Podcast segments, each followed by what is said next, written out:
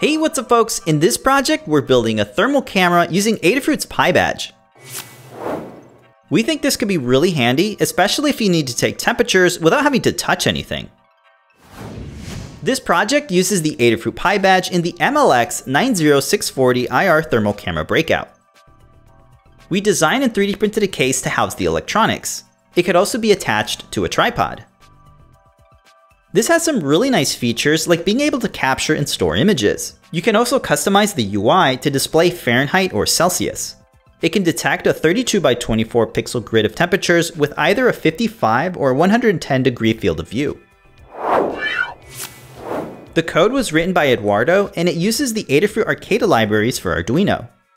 It uses Tiny USB for storing images to the QSPI flash and creates a virtual USB drive. The code is available on GitHub so you can start building your own mini thermal camera.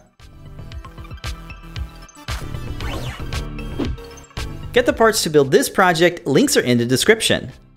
The 3D printed parts are designed to print without any support material.